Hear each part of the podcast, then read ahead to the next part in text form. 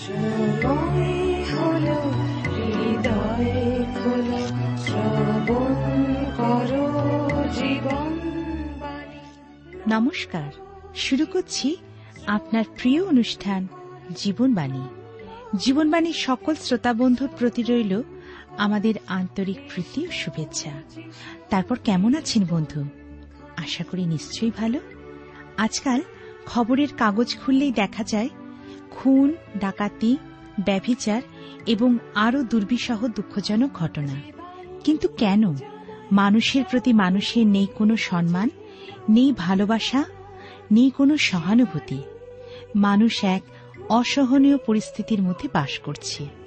এর মধ্যে আমার আপনার কি কোনো দায়িত্ব নেই?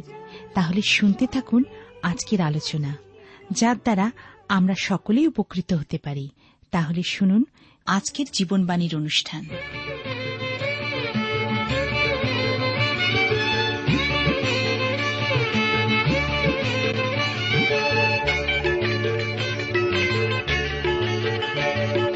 জয়ধ্বনি দের তোরা জয়ধ্বনি জয়ধ্বনি দের তোরা জয়ধ্বনি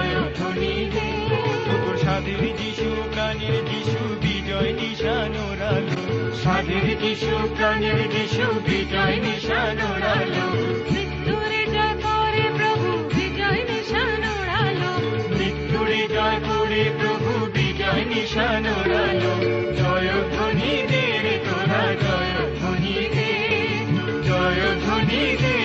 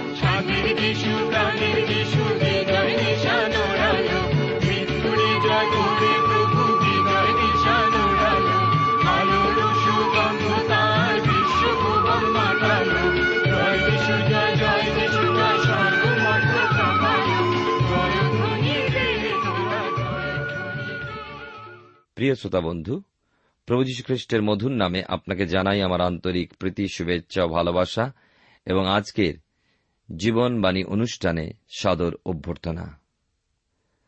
জীবনবাণীর ধারাবাহিক অনুষ্ঠানে আমি আপনাদের কাছে বাইবেলের পুরাতন নিয়মে ইয়োবের বিবরণ থেকে আলোচনা করছি। আমি গত অনুষ্ঠানে দুইয়ের অধ্যায় তিন পদ পর্যন্ত পাঠ এবং আলোচনা করেছি। চার থেকে ছয় পদে লেখা আছে এর পরের অংশ। সাতশো সাতাত্তর পৃষ্ঠায়। শয়তান সদাপ্রভুকে উত্তর করিয়া কহিল, চর্মের জন্য চর্ম আর প্রাণের জন্য লোক সর্বস্ব দিবে। কিন্তু তুমি একবার হস্ত বিস্তার করিয়া তাহার অস্থি ও মাংস স্পর্শ করো। সে অবশ্য তোমার সম্মুখেই তোমাকে জলাঞ্জলি দেবে। প্রভু শয়তানকে কহিলেন, দেখো সে তোমার হস্তগত কেবল তাহার প্রাণ থাকিতে দিও। ঈশ্বর, তার আপন পঠিত বাক্যের দ্বারা আমাদেরকে আশীর্বাদ করুন। প্রেমা পিতা, ঈশ্বর, তোমার পবিত্র নামে ধন্যবাদ করি। তোমার ধন্যবাদ করি যে তুমি আমাদেরকে আজও জীবিত, সুস্থ এবং তোমার পথে স্থির রেখেছ। তোমায় ধন্যবাদ দিই যারা আজকে তোমার বাক্য শ্রবণ করছেন, তাদের সকলকে তুমি বিশেষ আশীর্বাদ করো। তাদের আকাঙ্ক্ষা, তাদের তৃষ্ণা ক্ষুদাকে তুমি নিবারণ করো, যেন আত্মিকভাবে তারা সবল হয়ে উঠতে পারেন। তোমার আনন্দে পরিপূর্ণ হতে পারেন। ইয়বের পুস্তকের মধ্যে দিয়ে আমাদের জীবনের সকল দুর্বলতা, আমাদের জীবনের সকল মলিনতা যেন দূর করতে পারি। তুমি আমাদেরকে বিশ্বাসে বলিয়ান করো। আমাদের প্রত্যেক শ্রোতা বন্ধুকে তুমি আশীর্বাদ করো। প্রার্থনা করি আজকের এই দিনে যারা অভাবে সংকটের মধ্যে দিন যাপন করছেন, সংসার অতিবাহিত করছেন, কোন রকম আশা তাদের সামনে নেই, কিন্তু তোমাতেই যে আমাদের প্রত্যাশা, সেই বিশ্বাস রাখতে সাহায্য করো। আমাদের দৃষ্টি যেন জগতের দিকে নয়, কিন্তু তোমার দিকে থাকে। আমরা যেন পরিশ্রম করি, সঙ্গে সঙ্গে তোমার উপরে নির্ভর করি। তুমি নিশ্চয়ই ফলদাতা, তুমি ফল দেবে। নিশ্চয়ই উন্নতি দান করবে, বিশ্বাস তুমি আমাদের রাখতে সাহায্য করো। হতাশাময় জীবনে তোমার আশা তুমি দান করো। আমাদের দেশকে তুমি আশীর্বাদ করো। আমাদের দেশ নেতাদেরকে আশীর্বাদ করো। তোমার ভক্ত মণ্ডলীকে আশীর্বাদ করো। যিশুর নামে প্রার্থনা চাই। আমেন।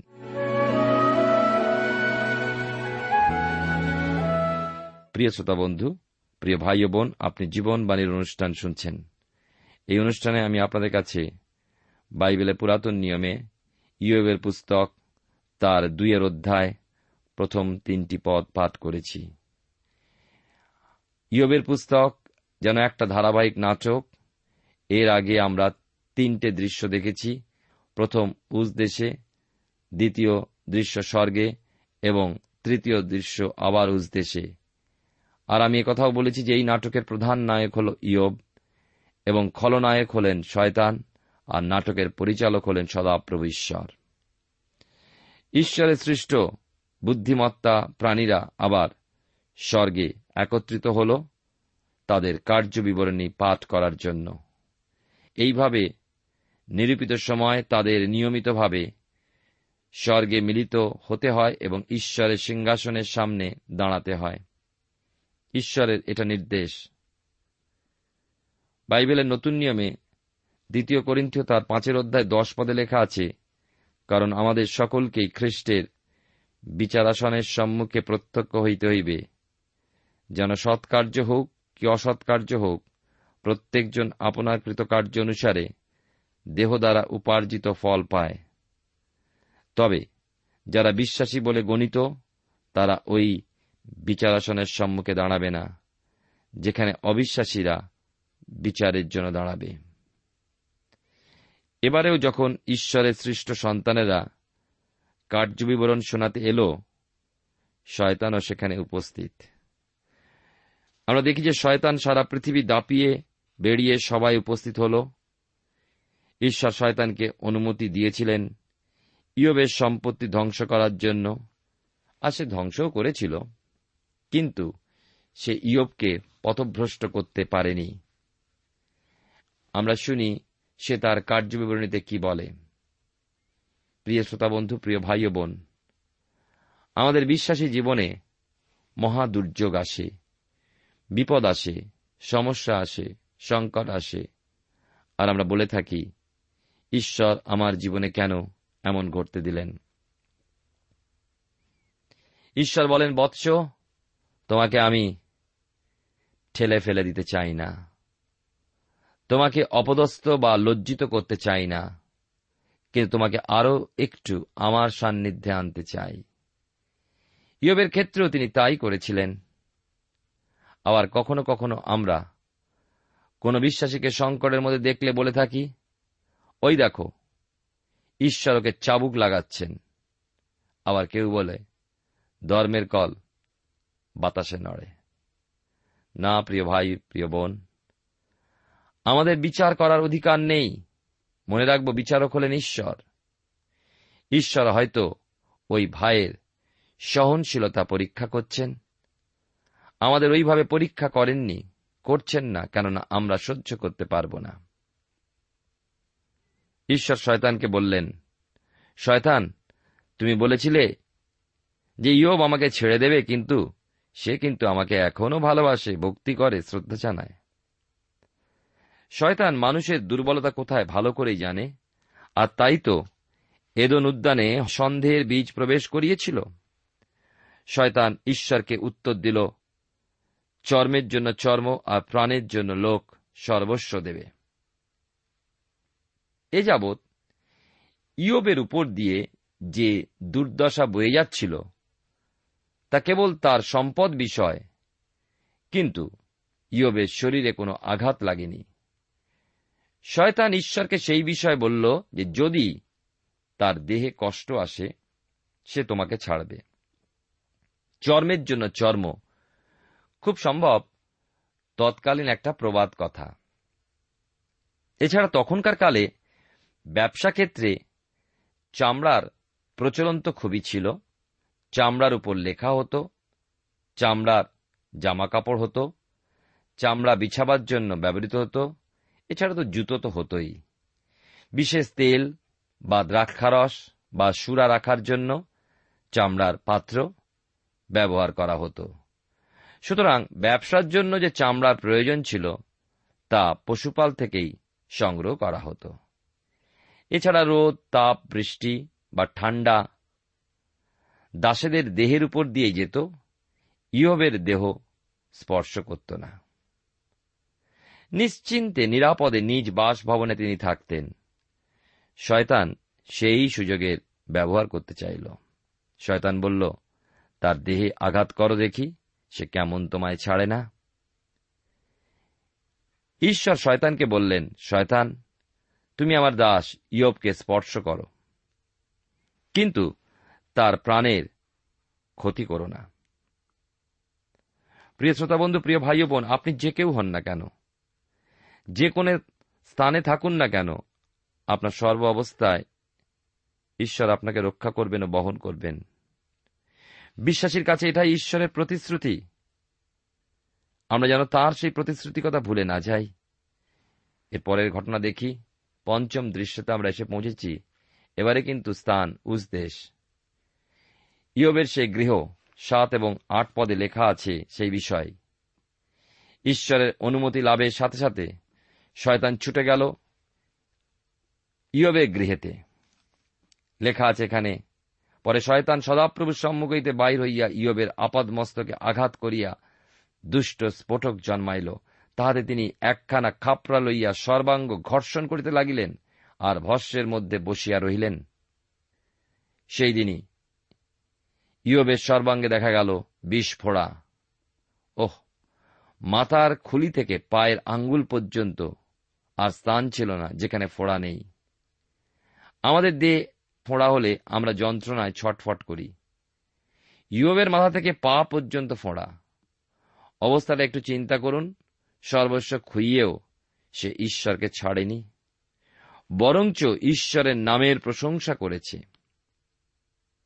বিশ্বাসী জীবনেও অনেক সময় এই রকম একের পর আর এক বিপদ এসে পড়ে। আমরা অনেক সময় বিভ্রান্ত হই হয়তোবা বচসাও করি, অভিমান করি। ইয়ব, সত্যি ইয়ব।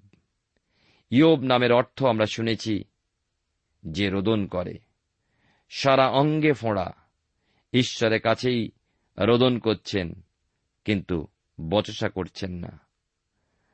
কোন কৈফিয়ত চাইছেন না কেন তিনি জানেন যা কিছু ঘটছে সবই ঈশ্বরের ইচ্ছা অনুযায়ী। তিনি কথাও জানেন যে এরপরে তার জন্য পুরস্কার থাকবে। ইয়বের রোগের আরও একটু বর্ণনা আছে, কেবল ফোঁড়া নয়, সেই সঙ্গে চুলকানি।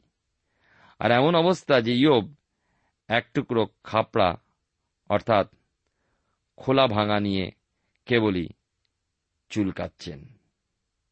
তখনকার কালে কোন রকম মেডিকেটেড পাউডার নিশ্চয়ই ছিল না। আর ওইদিকে ইয়ব শরীরে অত ফোঁড়া নিয়ে বিছানায় শুতে বা বসতেও পাচ্ছিলেন না। যার জন্য ছাই বিছিয়ে তার উপরে বসে থাকলেন। আমরা এখন যা বুঝছি, ইয়ব সেই কথা তখন বুঝেছিলেন যে তার ওই অভিজ্ঞতা ভবিষ্যতের মঙ্গলের জন্য। দেখুন, আমাদের পথ আমাদের পরিকল্পনা এবং ঈশ্বরের পথ ও ঈশ্বরের পরিকল্পনা আকাশ পাতাল তফাত যিশয় ভাববাদী পুস্তকের পঞ্চান্ন অধ্যায় নয় পদে কি লেখা আছে জানেন? এখানে লেখা আছে, কারণ ভূতল হইতে আকাশমণ্ডল যত উচ্চ, তোমাদের পথ হইতে আমার পথ ও তোমাদের সংকল্প হইতে আমার সংকল্প তত উচ্চ। আমরা এ পৃথিবীর পিতামাতা, সন্তানদের দুঃখ ভোগ করতে দেখলে সহ্য করতে পারি না। যে কোনো প্রকারে তাদের দুঃখ ভোগ দূর করতে চাই। আর এইভাবে অনেক সময় ভালো করার পরিবর্তে মন্দটাই করে ফেলি। এইভাবে আমরা একটা মন্দ বিশৃঙ্খল পরিবার গড়ে তুলেছি। ইয়বকে সেদিন কেন অত ভুগতে হচ্ছে, সেটা তিনি তখন বোঝেননি, পরে বুঝেছিলেন। আমার মনে হয় যে শয়তান যখন ঈশ্বরকে পয়সা দিয়ে ভক্ত কেনার দায়ে ফেলল দোষারোপ করল, তুমি ইয়বকে সম্পদ দিয়ে ভালোবাসা, ভক্তি আদায় করছ? তখন স্বর্গের দূতেরা হয়তো কেঁপে উঠেছিল। শয়তান বলে চলেছে, তুমি ভালোবাসা পাওয়ার যোগ্য নয়, কেননা ঘুষ দিয়ে ভালোবাসা আদায় করে থাকো। তোমার সব বেতনভুক ভালোবাসার পাত্র। আজ আমাদের অবস্থা কি? আমরাও কি বেতনভুক প্রেমিক? বিষয়টা পরিষ্কার হয় যখন আমাদের জীবনে পরীক্ষা আসে। আগুনে জ্বললে ধাতুর আসল ও নকল বোঝা যায়। আগুনে খাদ পুড়ে যায় এবং ধাতু প্রকাশ হয়ে পড়ে। যিশু বলেছেন, তোমরা জগতের জ্যোতি আর আমাদের অন্ধকারের মধ্যে রাখেন যেন আলো বিতরণ করি। শয়তান এর পূর্বেই ইয়বের সকল সম্পদ হরণ করেছে। এবারে ইয়বের সম্মান হরণ করার চেষ্টা নিয়েছে। নয় দশ পদে কি লেখা আছে দেখুন দুইয়ের অধ্যায়, সাতশো সাতাত্তর পৃষ্ঠায়। তখন তাহার স্ত্রী তাহাকে কহিল, তুমি কি এখনও তোমার সিদ্ধতা রক্ষা করিতেছ? ঈশ্বরকে জলাঞ্জলি দিয়া প্রাণ ত্যাগ করো। কিন্তু তিনি তাহাকে কহিলেন, তুমি একটা মুড়া স্ত্রীর মতো কথা কইতেছ। বলো কি, আমরা ঈশ্বর হইতে কি মঙ্গল গ্রহণ করিব, অমঙ্গল গ্রহণ করিব না? এই সকলেতে ইয়োব আপনষ্টা ধরে পাপ করিলেন না। শয়তান ইয়োবকে এমনভাবে আক্রমণ করেছিল যে মনুষ্য সমাজে তাকে মাথা তুলে দাঁড়াতে দেবে না। বিছানা ছাড়িয়েছে, ছাইয়ে বসিয়েছে, ফোড়ায় ফোড়ায় তার চেহারা বিকৃত করেছে, হয়তো দুর্গন্ধ ছিল। শরীরের কষ্টে দিন রাত সে গোঙাচ্ছে। আরও কত কি হবে কে জানে? এমন অবস্থা যে ইয়ব যেন আর নিজেকে মানুষ বলে পরিচয় দিতেও দ্বিধাবোধ করছেন। ইয়বকে এই অবস্থায় দেখে তার স্ত্রী ধৈর্যচ্যুতি হল। স্বামী যন্ত্রণায় ছটপট করছেন। তিনি কি করে নিজ চোখে দেখতে পারেন? কেননা সেবা করার সুযোগও পাচ্ছেন না। অবশেষে ইয়বের স্ত্রী স্বামীকে অনুযোগ করল। তুমি আর কতদিন নিজেকে সিদ্ধ দেখাবে? এবার ঈশ্বরকে জলাঞ্জলি দাও আর মরো। একজন সাধারণ মহিলা যে বিশ্বাসে দুর্বল, তার মুখ থেকে ওই কথা শোনাটা আশ্চর্য হওয়ার কিছুই নয়। ইয়ব কিন্তু বিষয়টা সহজভাবে নিলেন না। তিনি তার স্ত্রীকে রীতিমতো ভৎসনা করলেন। একটু চিন্তা করছিলাম। শয়তান ইয়বের কাছ থেকে সবকিছুই কেড়ে নিল, সরিয়ে নিল। কিন্তু তার স্ত্রীকে থাকতে দিল কেন? উত্তর এই, ইয়বের স্ত্রী শয়তানের হয়ে যে কাজ করছিল। এদন উদ্যানে হবা যেমন আদমকে ভুলিয়ে ভুল পথে নিয়ে গেল ঈশ্বরের অবাধ্য করল, ইয়বের স্ত্রী ইয়বকে পরামর্শ দিল, ঈশ্বরকে জলাঞ্জলি দাও। ইয়ব তাঁর স্ত্রীকে বললেন, তুমি মুড়ের মতো কথা বলছ। আমরা ঈশ্বরের কাছ থেকে কি কেবল মঙ্গল চাইব, অমঙ্গল কি গ্রহণ করব না? কি সুন্দর কথা। ঈশ্বরের প্রতি কি প্রগাঢ় ভক্তি, কত স্থির বিশ্বাস। ইয়বের চরিত্র সত্যি, ধার্মিক চরিত্র, তাই তো ঈশ্বর বলেছিলেন, ইয়ব সিদ্ধ, সরল এবং ঈশ্বর ভীত মানুষ। এবারে কথোপকথন শুরু। আমরা দেখব যে সকল দিক থেকে আক্রান্ত হয়েও। ইয়োব নিজ ন্যায়পরায়ণতা বজায় রাখছেন। ইয়োবের বিপর্যয়, অসুস্থতার সংবাদ তার বন্ধুদের কাছেও গিয়েছে এবং তারাও ইয়োবকে সান্ত্বনা দানের জন্য আসতে শুরু করেছে। সান্ত্বনা দানের চেষ্টায় তারা ইয়োবকে আরও বিভ্রান্ত করার চেষ্টা করেছে। ইয়োব কিন্তু বিশ্বাসে স্থির। এবারে আমরা আসব ষষ্ঠ দৃশ্য। ফোড়ায় ফোলা মুখ, কিম্ভূত কিমাকার, চেহারা। আরিয়ব ছাইয়ের গাদায় বসে আছেন ভিকারির এক অধম। বন্ধুরা, ইয়বকে দেখে চিনতেই পারেনি। পরে ইয়বের প্রতি ঘটিত ওই সকল বিপদে কথা তাঁর তিনজন মিত্রের কর্ণগোচর হইলে তাহারা প্রত্যেকে আপন আপন স্থান হইতে আসিলেন। তৈমনীয় ইলিফস সুইয় বিলদদ ও নামাতীয় সোফর, এক পরামর্শ হইয়া তাহার সহিত শোক ও তাহাকে সান্ত্বনা করিবার জন্য তাহার নিকটে আগমন করিতে স্থির করিলেন। পরে তারা দূর হইতে চক্ষু তুলিয়া দেখিলেন, কিন্তু তাহাকে চিনিতে পারিলেন না। তাহাতে তারা উচ্চস্বরে রোদন করিলেন এবং প্রত্যেকে আপন আপন বস্ত্র ছিঁড়িয়া, আপন আপন মস্তকের উপরে আকাশের দিকে ধুলা ছড়াইতে লাগিলেন। তেরো পদে লেখা আছে, পরে সাত দিন ও সাত রাত্রি তাহার সহিত ভূমিতে বসে থাকিলেন। তাহাকে কেহ কিছু কহিলেন না, কারণ তাহারা দেখিলেন তাহার যাতনা অতি কঠোর। ইয়োবের তিন বন্ধু উপস্থিত। একটু পরিচয় করিয়ে দিই। প্রথম, তৈমনবাসী ইলিফস। তৈমন নগরের কথা আদিপুস্তক তার তিরিশের অধ্যায় দশ থেকে এগারো পদে পাই।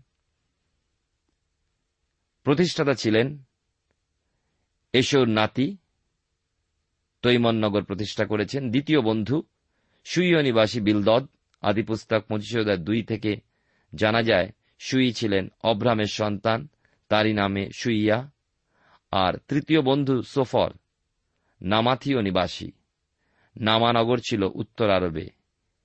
এই নামগুলো থেকে অনুমান করা যায়, ইয়োব কোন অঞ্চলে বাস করতেন। একটা বিষয় না বললেই নয়। বিষয়টা এই যে ইয়োবের এই তিন বন্ধু যতদিন ইয়োবের সচ্ছল অবস্থা, সুন্দর স্বাস্থ্য ও আমোদপ্রিয় লোক ছিলেন ততদিন ইয়োবকে তাদের ভালো লেগেছিল। কিন্তু ওই রকম অবস্থায় দেখে সরে যেতে চাইল। এর কারণ ওই সব বন্ধুরা ঈশ্বরকে জানত না। আর কেন যে ঈশ্বর ইয়বের উপরে ওই দুঃখ কষ্ট নিয়ে এলেন, তাও তারা বোঝবার চেষ্টা করেনি। দূর থেকে। ইয়বকে দেখে বন্ধুরা নিজ নিজ বস্ত্র চিরেছিল, নিজ নিজ মাথায় ধুলো ছড়িয়েছিল এবং সাত দিন সাত রাত কোনো কথা না বলে মৌনভাবে ইয়বের পাশে বসে থাকল। ইয়বের ওই কঠিন ও নিদারুণ ব্যথার সময় কথা বলে বিরক্ত করতে চাইল না। ইয়ব দুইয়ের অধ্যায় আমরা দেখলাম যে তিন বন্ধু ইলিফস, বিলদদ ও সোফর ইয়বকে দেখতে এলেন। আর আমরা দেখলাম যে তারা ঈশ্বরকে জানত না। ইয়ব কেন ঈশ্বরকে ভয় করে, ভক্তি করে, তা বুঝত না। আর নিজেরা যে কোন পথে চলেছে নিজেরাই জানত না। অন্যদিকে শয়তান ঈশ্বরকে ইয়বের বিষয়ে চ্যালেঞ্জ দেবার পর ঈশ্বর নিশ্চিন্ত মনে ইয়বকে শয়তানের হাতে তুলে দিয়েছেন। এবং ইয়ব এখন ডাক্তারি পরীক্ষার জন্য গিনিপিগের মতো অর্ধ মৃত অবস্থায় পড়ে আছে। তিন বন্ধু ইয়বের পাশে সমবেদনা জানাবার জন্য নীরবে সাত দিন কাটালো। একটা কথাও তারা উচ্চারণ করেনি। ঈশ্বর ইয়বকে শয়তানের হাতে দিয়েছেন। শুনতে খুবই খারাপ লাগে, কিন্তু ঈশ্বর দিয়েছেন কেননা ইয়ব ঈশ্বর ও শয়তানের মধ্যে চ্যালেঞ্জের ট্রফি। আজকে দিনও দু একটা ছোটখাটো ইয়ব দেখা যায়। অর্থ সম্পদের দিক থেকে না হলেও আত্মার দিক থেকে পাওয়া যায়। আমি একজনকেও জানি যে দুরারোগ্য ক্যান্সার যাতনার মধ্যেও যিশু নাম ছাড়া আর কোনো নাম তার মুখে ছিল না। এবং মৃত্যুতেও সে বলে গেল, আমি যিশুর কাছে যাচ্ছি, তিনি আমায় নিতে এসেছেন। তবে বেশিরভাগ মানুষ এমনকি বর্তমান যে জগতে আমরা আছি তা কলুষতায় ভরা। চুরি, ডাকাতি, রাহাজানি, ছিনতাই, শিলতাহানি বলাৎকার, প্রতারণা, প্রবঞ্চনা, আর কত বলব? এই সবই তো ভরা। প্রতিদিন সকালে সংবাদপত্র খুললেই আমি হলপ করে বলতে পারি, উল্লেখিত বিষয়গুলো সব কটা সংবাদ দেখতে পাওয়া যাবে। পলিউশন কথাটা খুবই শোনা যাচ্ছে, দূষণ আর ধোঁয়াতে নয়, কিন্তু কুকর্মে পৃথিবী ছেয়ে গেছে। এহেন পৃথিবীকে ঈশ্বর যদি স্বর্গে নিয়ে যান, স্বর্গলোকও কলুষিত হবে। প্রভু যীশু বলছেন তাই, নূতন জন্ম না হলে, সম্পূর্ণ পরিবর্তিত না হলে কেউ স্বর্গে যেতে পারবে না। প্রথমত দেখি শয়তান মানুষকে লজ্জা দেওয়ার জন্য উলঙ্গ করে দেয়।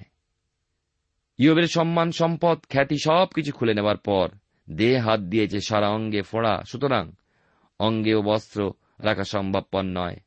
প্রত্যেক মানুষের ক্ষুধা নিবৃত্তির জন্য, খাদ্য লজ্জা নিবারণের জন্য বস্ত্রের প্রয়োজন কেবল লজ্জা নিবারণ নয়, কিন্তু প্রকৃতির তাপ শীত থেকে শরীর বাঁচাবার জন্য বস্ত্রের প্রয়োজন। পশু পাখিদের ওই বিষয়ে চিন্তা নেই। সৃষ্টিকর্তা দেহ আবৃত করে দিয়েছেন, মানুষ নিজ বুদ্ধিতে ও কৌশলে শরীর রক্ষা করে, অবশ্য বুদ্ধি ও জ্ঞান ঈশ্বরই মানুষকে দিয়েছেন। আগামী অনুষ্ঠানে আমরা আরও দেখব। প্রথম বিষয় আমরা শুনলাম, শয়তান মানুষকে লজ্জা দেবার জন্য উলঙ্গ করে। প্রিয় শ্রোতা বন্ধু, প্রিয় ভাই বোন আজও মানুষকে উলঙ্গ করে চলেছে শয়থান সমাজের কাছে লজ্জিত হয়েও মানুষ আজকের অন্যায় করতে পিছু পায় না। প্রভুর কাছে প্রার্থনা করি যেন তিনি আমাদেরকে শক্তি দেন। প্রেমা পিতা ঈশ্বর, তোমার বাক্যের জন্য ধন্যবাদ দিই। তুমি আমাদেরকে শক্তিযুক্ত করো, সঞ্জীবিত করো। তোমার বাক্যের উপরে নির্ভর করে এগোতে সাহায্য করো। ধন্যবাদ দি ইয়বের জীবনের জন্য। ধন্যবাদ দি তোমার উপরে নির্ভরতা, বিশ্বাস। তুমি আমাদেরকে সাহায্য করো যেন আমরা সেই বিশ্বাসে বলিয়ান হতে পারি। আমাদের অযোগ্যতা অপরাধ ক্ষমা করো। যিশুর নামে প্রার্থনা চাই। আমেন।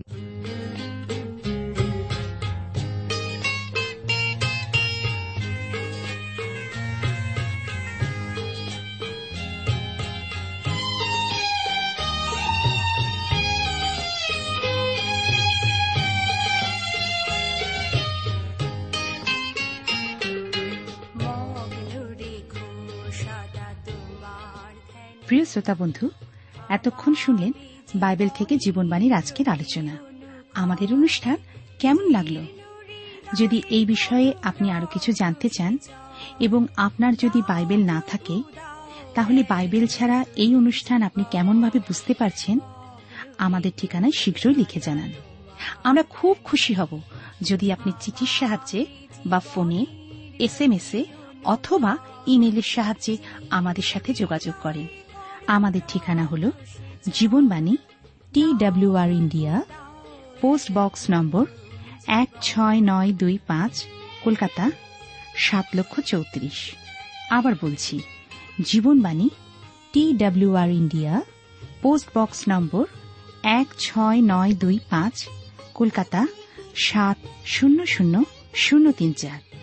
আমাদের ইমেলের ঠিকানা হল Bengali TTV at radio eight eight two dot com আবার বলছি Bengali TTV at radio eight eight two dot com আমাদের ফোন নম্বর two four three eight double zero four five two four three eight double zero four five এবং আমাদের mobile নাম্বারটা লিখে নিন nine four double three four nine seven two three five আবার বলছি nine four double three four nine seven two three five আজকের সময় এখানেই শেষ। বিদায় নিচ্ছি। নমস্কার।